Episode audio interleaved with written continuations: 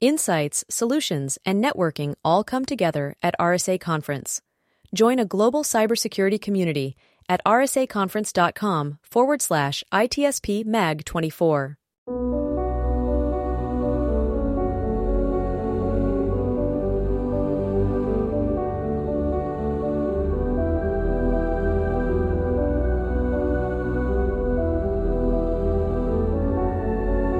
Welcome to the ITSPmagazine Podcast Network. You're tuning into an episode of the Redefining Society podcast, hosted by Marco Ciappelli. Let's face it, the future is now. We live in a hybrid analog digital society, and we must stop ignoring it or pretending that technology is not affecting us. The line between the physical and virtual worlds has become a figment of our imagination. On it, we are continually performing a dangerous balancing act juggling convenience, privacy, freedom, security, technology, society, culture, and even the future of humanity. There is no better place than here, and no better time than now, to muse on our relationship with technology and how to redefine what society means in this new age. Black Cloak provides concierge cybersecurity protection to corporate executives and high net worth individuals to protect against hacking, reputational loss, financial loss, and the impacts of a corporate data breach. Learn more at blackcloak.io. Bugcrowd's award winning platform combines actionable contextual intelligence with the skill and experience of the world's most elite hackers to help leading organizations identify and fix vulnerabilities, protect customers, and make the digitally connected world a safer place. Learn more at bugcrowd.com. Devo unlocks the full value of machine data for the world's most instrumented enterprises. The Devo Data Analytics Platform addresses the explosion in volume of machine data and the crushing demands of algorithms and automation. Learn more at devo.com.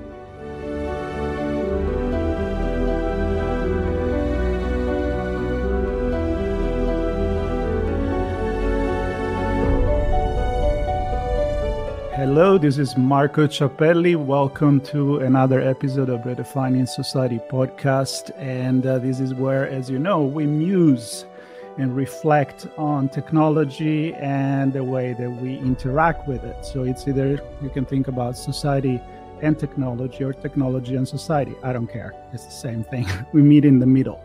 But I think that if I have to start with one side, I will start with society. I'll give it a little bit more of the relevance when we have this conversation, and uh, and eventually, you know, we meet in the middle. Today, I'm actually really excited because we're going to talk about a book called Ethics for People Who Work in Tech. And we're going to do that with the author, uh, Marc Steen, uh, all the way from Europe. And uh, I'm here all the way in LA. So uh, this is just an audio podcast. So in order to prove that uh, Marc is real and is here with me, we're gonna we're gonna have him introduce himself and say hello to everybody. And I'm sure it's gonna be a fantastic conversation in line with redefining society. Welcome, Marc. Thanks uh, for the invitation, Marco. Um, yeah, my name is Marc Steen. I live and work in the Netherlands. I work as a senior research scientist at TNO, which is a large independent government funded research and technology organization in the Netherlands. And for the last 10 years or so, I've increasingly specialized in asking questions about ethics involved in the creation, the development, and the deployment of technologies with a focus on digital technologies big data algorithms and what they currently tend to call artificial intelligence AI.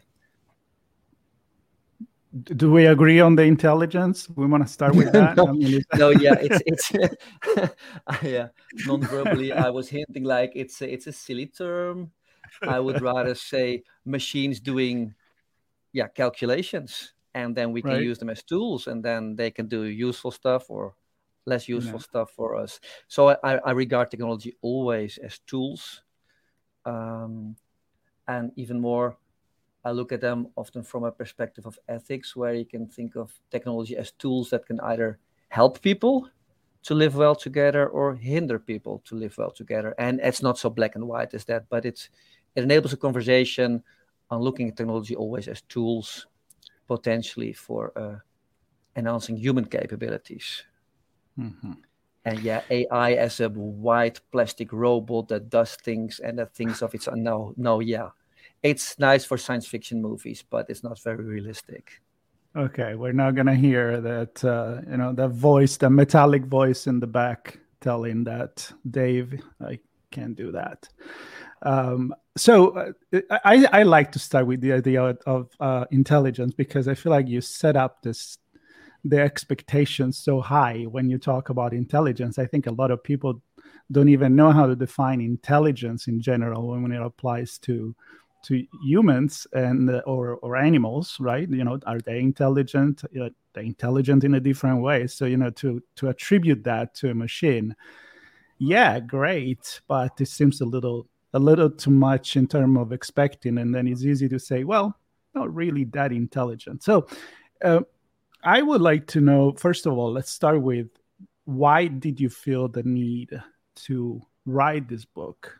Um, I'm, I'm, assuming based on your experience in working in technology for a long time. Yeah, exactly. I've worked for 25 years by now in various roles. Uh, first as a designer, as a researcher, as a project manager, always in, as I mentioned, like digital technologies virtual communities, applications, uh, algorithms, uh, really a host of uh, very various projects. And um, increasingly, I was focusing on ethical aspects. You can think of privacy, but obviously also other topics like fairness or human autonomy. And then um,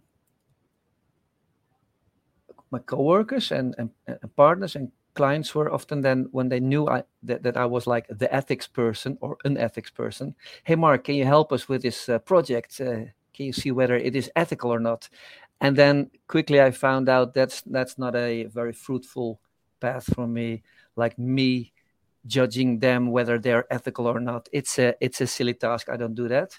So rather I uh, presented ethics as a process that they go through either implicitly, but rather I would prefer explicitly. So I help them with uh, a vocabulary, a framework uh, uh, for taking into account ethical aspects in development and deployment of technologies. So the the, the need was really there. Uh, many many professionals, if if I give lectures or talks, ethics is important in your projects. Well, all the all the hands go up. And a second question: who of you thinks that uh, it is easy to take into account to integrate ethics in your process? Well, all the hands go down. So yeah, this is this is like the the gap where my book uh, steps in. There are other books, uh, more academic one, academic ones. Mine, I think, and that's also from the reviews, um, is rather accessible. I try to explain four uh, major ethical perspectives in a in a practical manner. Lots of examples uh, yeah, so yeah, it's it's helpful for people who work in tech who want to but don't know how exactly to. It's very practical book. Yeah, and I want to go definitely as we keep the conversation going into some examples, the the steps, you know, the tips that you give in order to follow this method. But I want to hold a little bit into this process of people that work in tech. They they want to be ethical, but most of the time they don't know how to apply. And I'm not saying that they're not ethical people. I mean, I'm, I'm hoping we're all somehow somewhat ethical. But do you think that what they call, you know, the the liberal art or the social uh, science, like sociology, philosophy, political science, and so forth, should be maybe at this time implemented into the education of technologists or people that work in tech so that maybe they do have some base fundamental to to go do their job in this world where it, uh, technology is not just technology in a silos. Yeah yeah i would certainly recommend uh, people who are educated to become uh, computer scientists, data scientists, software engineers, programmers, project managers.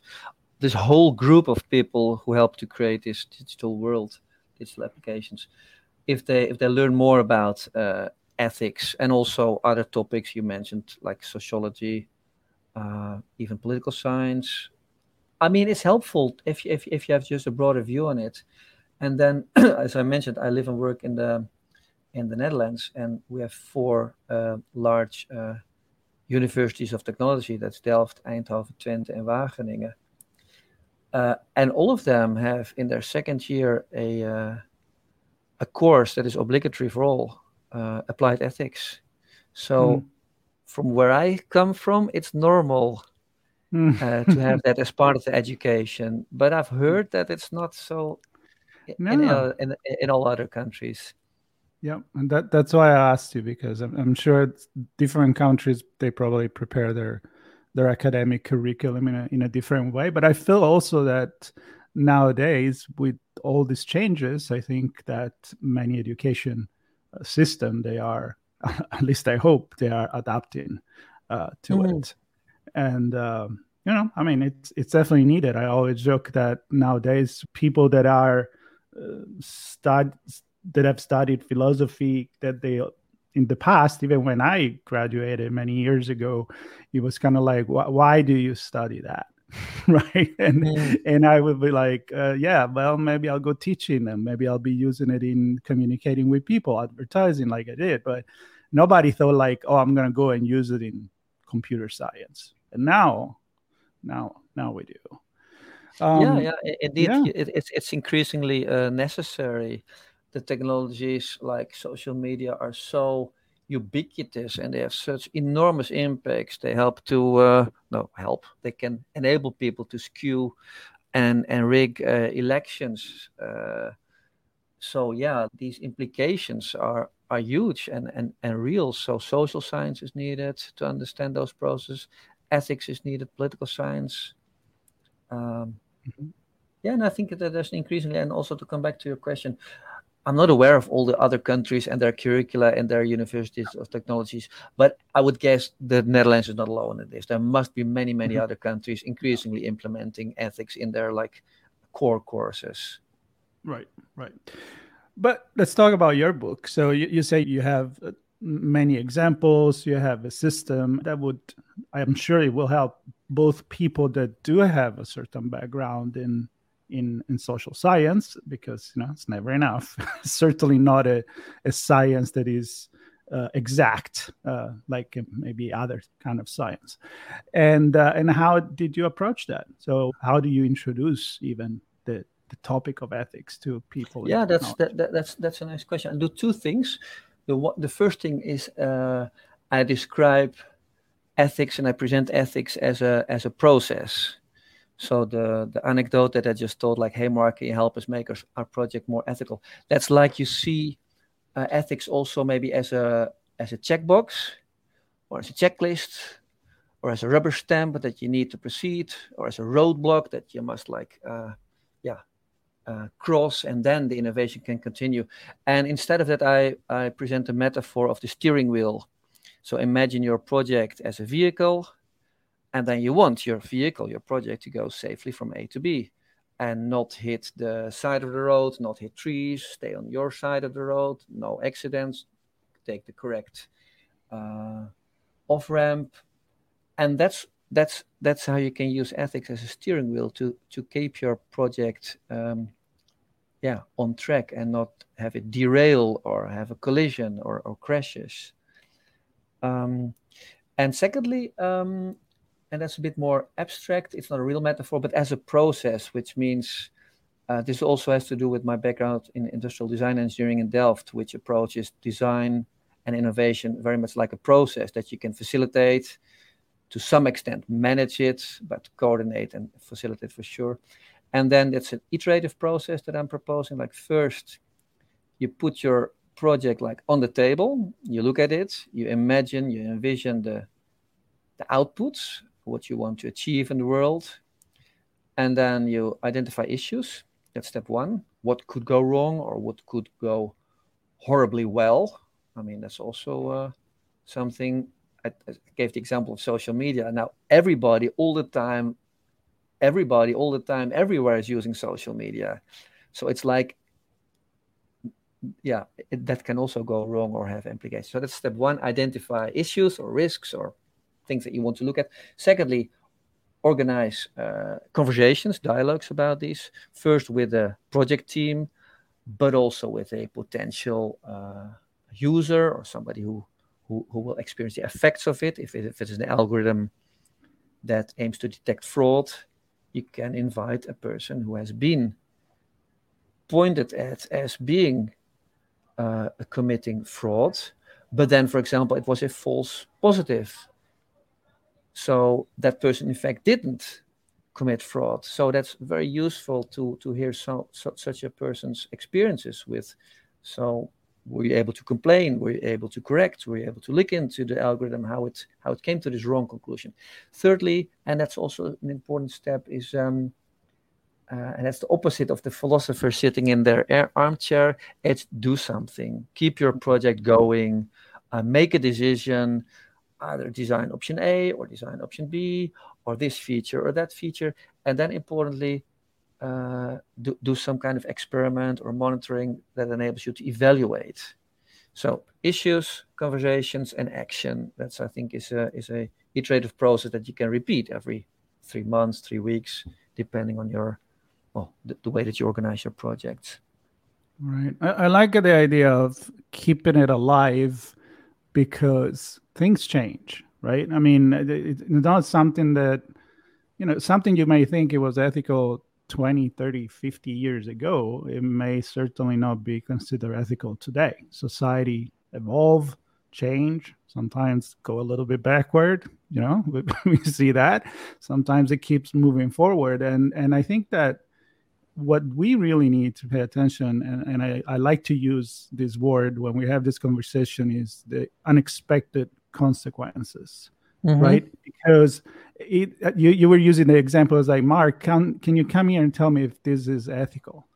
And you're like, well, that that's a big question to put on one person responsibility, and and it's more of a collective responsibility, I think, and, and and keep the mind open and say, look, we do have biases, we do think in a certain way, and what may be ethical for you, maybe in another culture may be unethical. So it, ethics it's even the definition of it is not an easy one. So uh, to keep it open like this i think it's it's a great concept. But but you said something before we start recording that i really like the other approach of zooming in and zooming out. So i would love for you to to talk about that approach. Yeah it's um uh systems thinking is underlying the the book that i wrote. Um yeah, there there are various ways to do system thinking. The way that I do it is, is rather practical. So if I find myself in a in a meeting, they've invited me to think with them, or I'm I'm, I'm a project team member, and at the moment that all of us, all of them, all of us are talking about some detail in the algorithm, in the user interface, in the product. I I, I can then ask a question that zooms out. Like, so let's imagine this algorithm being implemented, having effects in the real world, uh, societal effects, uh, effects on, on, on this example of this fraud detection, on a person's uh, a daily life. So, so then I zoom out. If everybody zoomed in, I zoom out. But I can also do this the other way around. Uh, imagine there's same project, but a while later or different meeting. We're talking about, or they're talking about fairness and equality in rather abstract terms, I will then ask a question that says, hey, but what was this user interface again?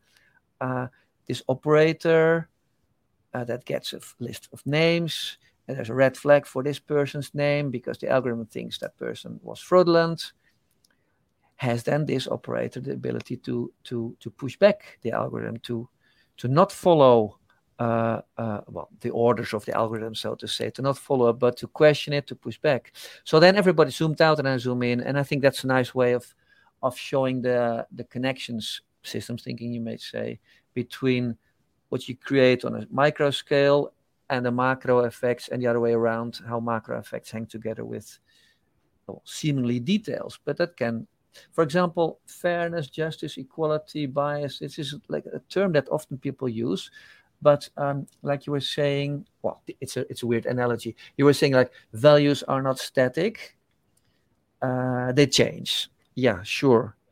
Uh, and also, if people talk about fairness or, or bias or or equality, they may think of it as a snapshot in time, but there's also there's always a time dimension. So what happens time-wise if I get this uh, person calling me up, acquiring whether I did something fraudulent?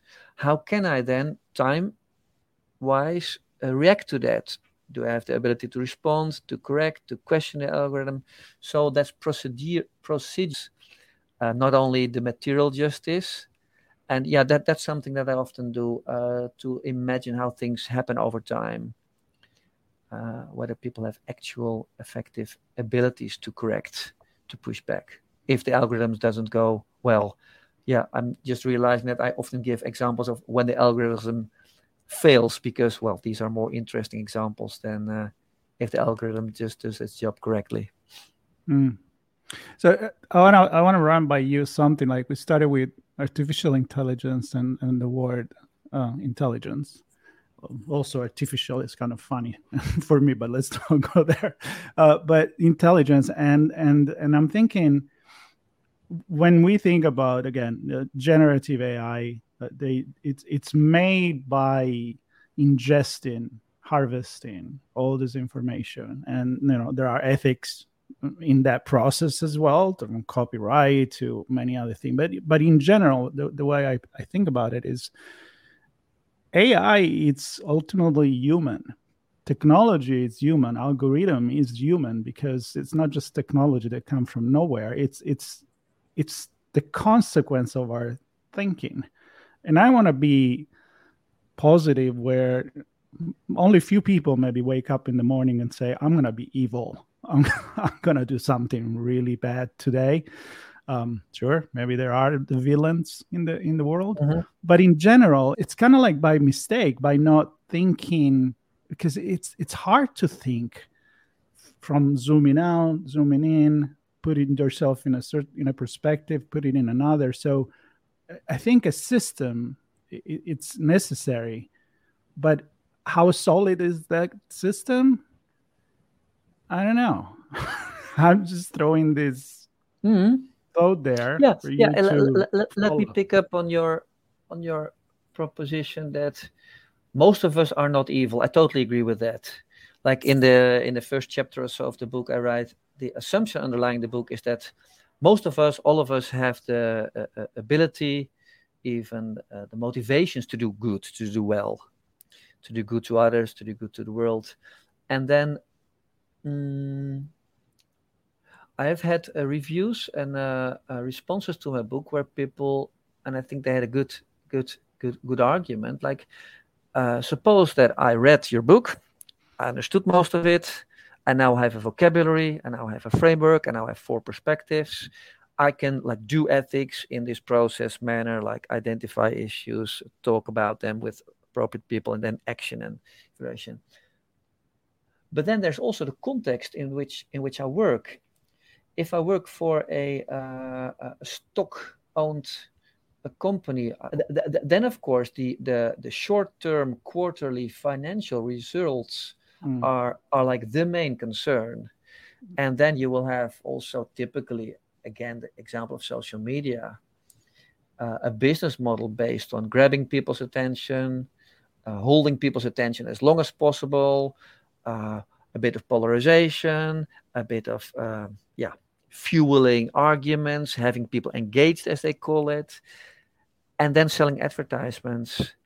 Um, if that is the context in which I earn my living, in which I earn my salary, then it's more difficult to um, to bring into practice this this this better nature of myself and this ethical impulse of myself. So in sociology, I think there's this typical separation, which is not a real separation, but like agency and structure. So my book is much about agency to equip uh, the moral agent, the individual, the software developer, the engineer, the project manager, manager to integrate ethics into the project. But there's also structure. Uh, the company in which you work, the way that projects are managed, the way uh, you're expected to deliver results that help to uh, uh create short-term financial benefits, for example. And um, in the book, there's four. In the middle of the book are four chapters with four main ethical perspectives, and each pers- each of these chapters starts with a bit of um, fiction which I had uh, lots of fun writing it. So, like a theater play or a film script, four people in a room typically doing a project management uh, review meeting, something, and then it's talking about deadlines, it's talking about quality, it's talking about uh, different functions the legal person, the interface per- user interface person, uh, the client. And I think by that way, I try to, yeah, pull in some of the reality of doing your work in a project in a company and then also showing how sometimes hopefully often this inclination to do good uh, stays alive yeah it's it's tough. I mean I'm, I'm thinking the example you brought like when you're in an environment where it's, it's the same thing of the definition of better. Like when sometimes people say well i want to do better. I'm like better than what? What's your what's your parameter? What are you confronting?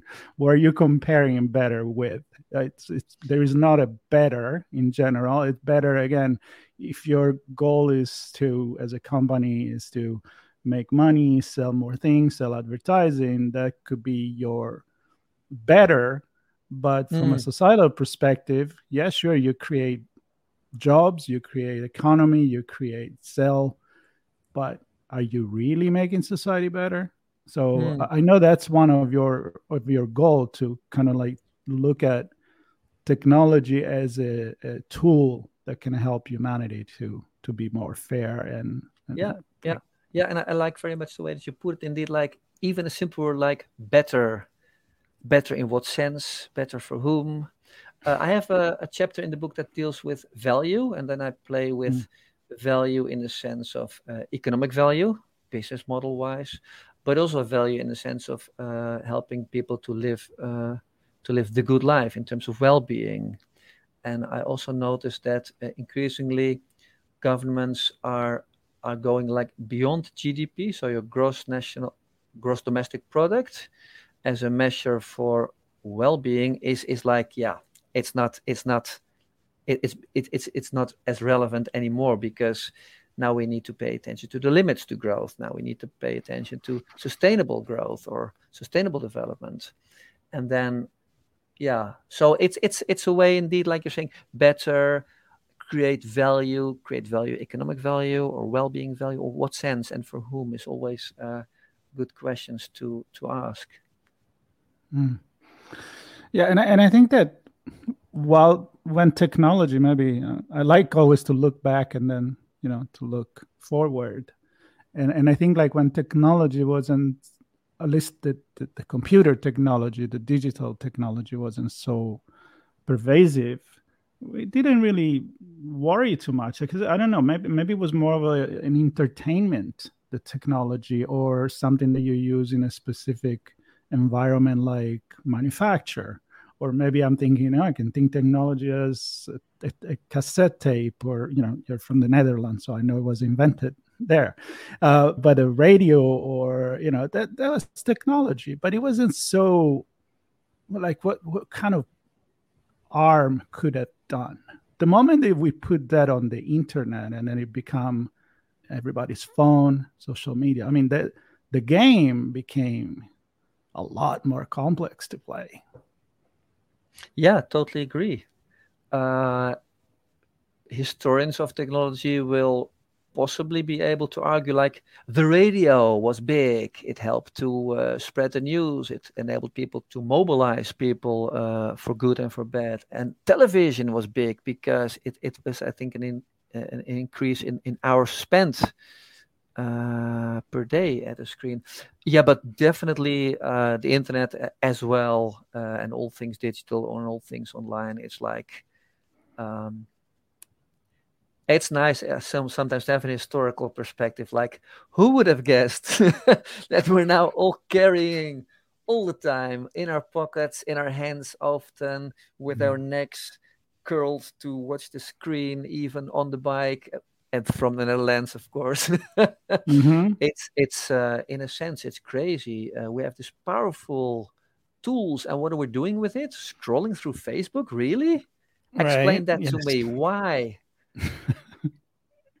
That's my question too. It's like like you have such a huge power there, and and we're using so little, uh, if if any, and, and, it's more of an entertainment than, than a power. I mean, look at again, you know, generative AI. I mean, I I, I like to play and you and I use uh, Chat GPT. I use Midjourney to create images. I mean, it's liberating from a creative perspective.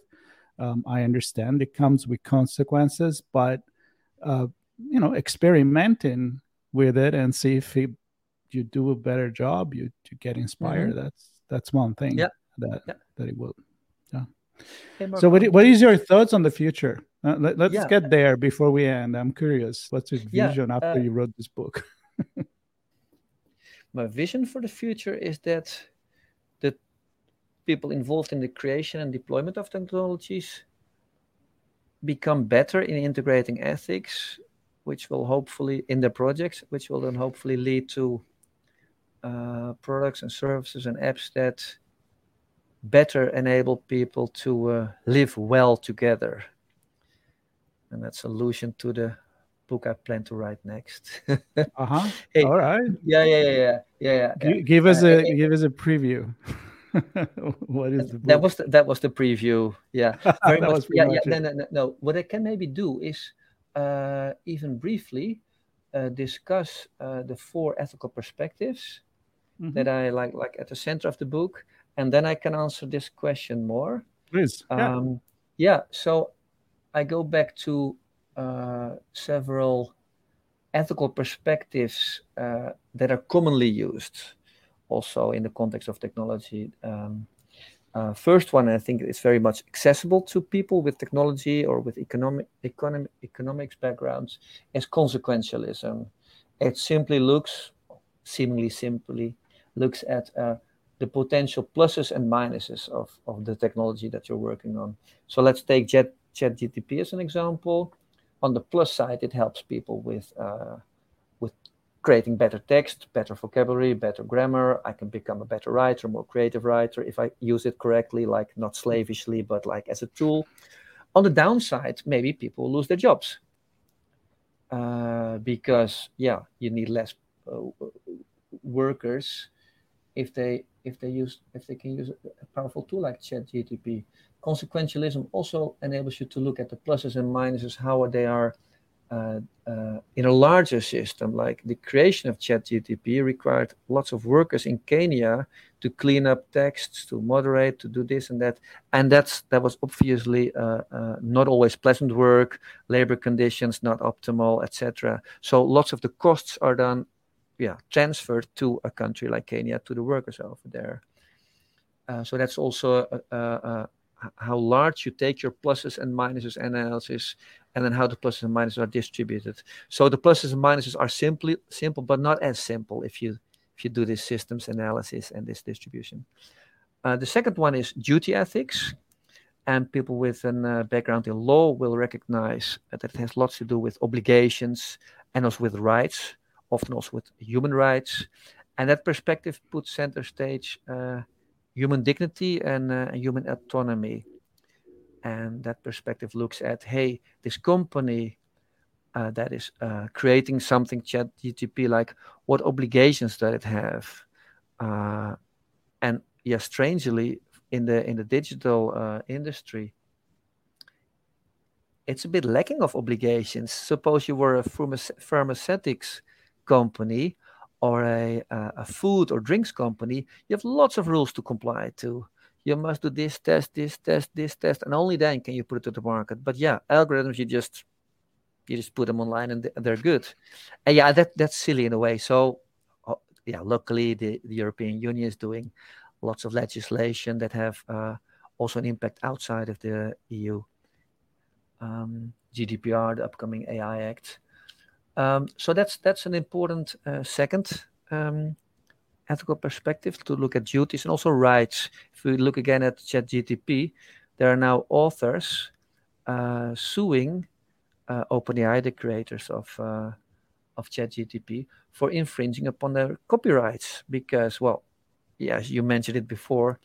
Uh, they they harvest, yeah, the whole of Wikipedia, lots of books, lots of the internet, and yeah, also copyrighted books. And sometimes you can really recognize if you if you ask for some text output in the style of an author, or or with uh, your your your, your uh, images producing uh, generative AI in the style of some illustrator or photographer, it is yeah almost or for sure and and infringing upon their copyrights and other rights privacy as well. Third one to keep it shorter is relational ethics and that also i use it as an umbrella term for uh, several ethical approaches that are a reaction to the first and the second ethical perspective because consequentialism of, of Jeremy Bentham, for example, and duty ethics of Immanuel Kant, for example, were very much yeah products of the European Enlightenment, and yeah, assumptions and ambitions had to do with uh, rationality, independence, autonomy, uh, taken often to the extreme, as if everything needs to be objective and rational and, and autonomous. And a relational ethics is a critique on that. Like it, it, says we're all interdependent. Uh, there needs to be justice but also needs to be care. And that and that justice and, and care need to, need to go hand in hand. And that perspective of relational ethics you can use very much for uh, all these digital technologies that have an impact on how people relate to each other how they interact to each other. The example that i've been given a couple of times like the the fraud detection algorithm does it then reduce the person to a number? As if that person is not a person without a face only a number that you send a letter to like you're a fraud? Or or or does relational ethics then enable you to to think of a process that has much more um, uh, looks to the human uh, on the other side of the algorithm so to say and relational ethics also borrows from from feminist critiques and from uh, feminist ethics because it enables you to uh, question power and the distribution of power. It would, for example, if we take ChatGTP again, uh, look at hey, is it now really so that five US based companies own all the large language models? That's weird. As if other languages, other cultures, other continents don't matter. Uh, and of yeah, that's I think also a plea for uh, other cultures, other continents, other languages, also uh, working on large language models. The fourth one, Marco, and that's my favorite one, virtue ethics. It, it, ties into what I said before, uh, looking at technology as, as tools. I uh, borrow very much. Uh, I was very much inspired by Shannon Vallor, her her work, her book Technology and the Virtues. she understands technologies as tools that can either help people or hinder people to cultivate relevant virtues. And then there are several traditions that you can turn to. I turn to Aristotle's virtue ethics, and he would talk about courage and self control and justice as key virtues. There are other virtues as well, like creativity, curiosity, civility, honesty. I think I have 15 or so in the book that I go into some detail. And then uh, again, look at ChatGTP. Does it empower me as a user to become more creative? Yeah, if I use it correctly, it does. And then virtue ethics has to do with finding an appropriate way of using this technology, like not too slavishly, uh, but but but to to have the appropriate mean, as Aristotle would say. And finally, virtue ethics is, I think, very much um, uh, suitable for professionals and for professional ethics because you can also turn around this virtue ethics question and ask yourself as a programmer as a software developer as a project manager what virtues do i need? If i work in this project with this algorithm i need to cultivate within myself justice and fairness and honesty. If i'm working on an algorithm that is hopefully also uh, contributing to justice and honesty. And now to come back to your question, my next book will put relational ethics and virtue ethics center stage, how we can use technologies to better relate to each other and to live the good life better. So, how we can live well together. Wow, I I, I enjoy very much that was my lecture of ten minutes. Sorry for that, Marco. no, no, no. I I I'm sure that the audience has been enjoying. I did. I mean, I'm I love all this things that you mentioned. I'm relatively familiar with you know some of philosopher that I have studied in the past, and and I love how for a moment I'm like I had to remind myself we're talking about technology and not philosophy and virtues because all these that you said they do apply yes in technology but they do apply in in everything everything else that we do right? So you know are we doing the right thing and what is the right thing? And and i have to say that anything you were mentioning right now i'm just in that mindset of zooming in and zooming out. It mm-hmm. really is it's it's functioning in my head almost like a, a zoom of a camera and and i'm kind of like yeah you can look at this in the detail but you can look at this in the big picture and and you need both that's that's amazing yeah yeah yeah, yeah. exactly like uh the social media app example again but i can think of other examples as well later on uh the business model on a macro scale is often holding and grabbing and monetizing people's attention. How does it do that in the user interface? Well, with beeps and with flashes and with your uh, endless uh, scroll through the timeline. Mm-hmm. So they hang together the details in the user interface and the and the larger societal uh, aspects uh, implications yeah and and the, and the mind manipulation the mental addiction that you create by doing that maybe in the in the big picture you don't see it because you're not getting that close but when you go there you're like yeah that's affecting my everyday life all these beeps and and it's like the pavlov bell mm. right it's you, you become uh, you become part of that tool and that's definitely not the a good way to use it. But anyway, I I really enjoyed this conversation. I I think it'd be an interesting book, the next one that you write as well. But for now, we were talking about this one.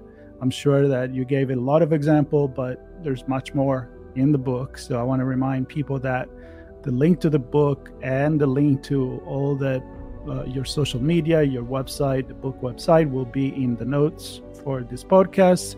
Um, I invite people to get in touch with you, to read the book, of course, to subscribe to Redefining Society podcast, and uh, stay tuned for many more conversation uh, like this. So, Marc, thank you so much for your participation. I really enjoyed this conversation, and uh, thank you. Yeah, come back. Uh, come back when you have the next book. Um, anytime. Thank you. My pleasure. All right. Thank you very much. Bye, Marc. Bye, everybody. Stay tuned for the next episode.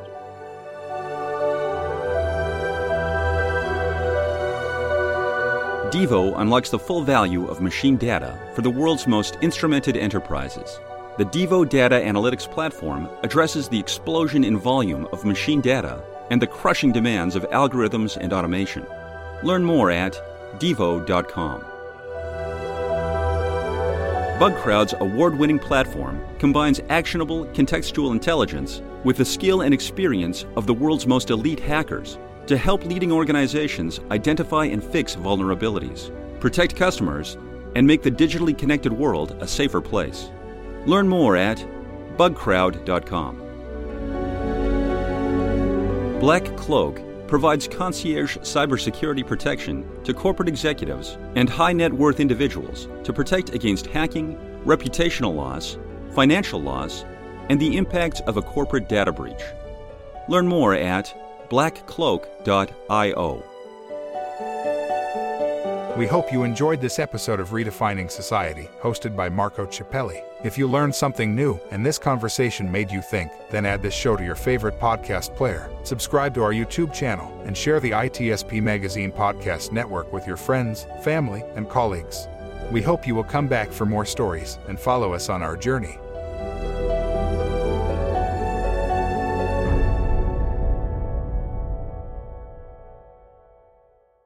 Insights, solutions, and networking all come together at RSA Conference. Join a global cybersecurity community at rsaconference.com forward slash ITSP Mag 24.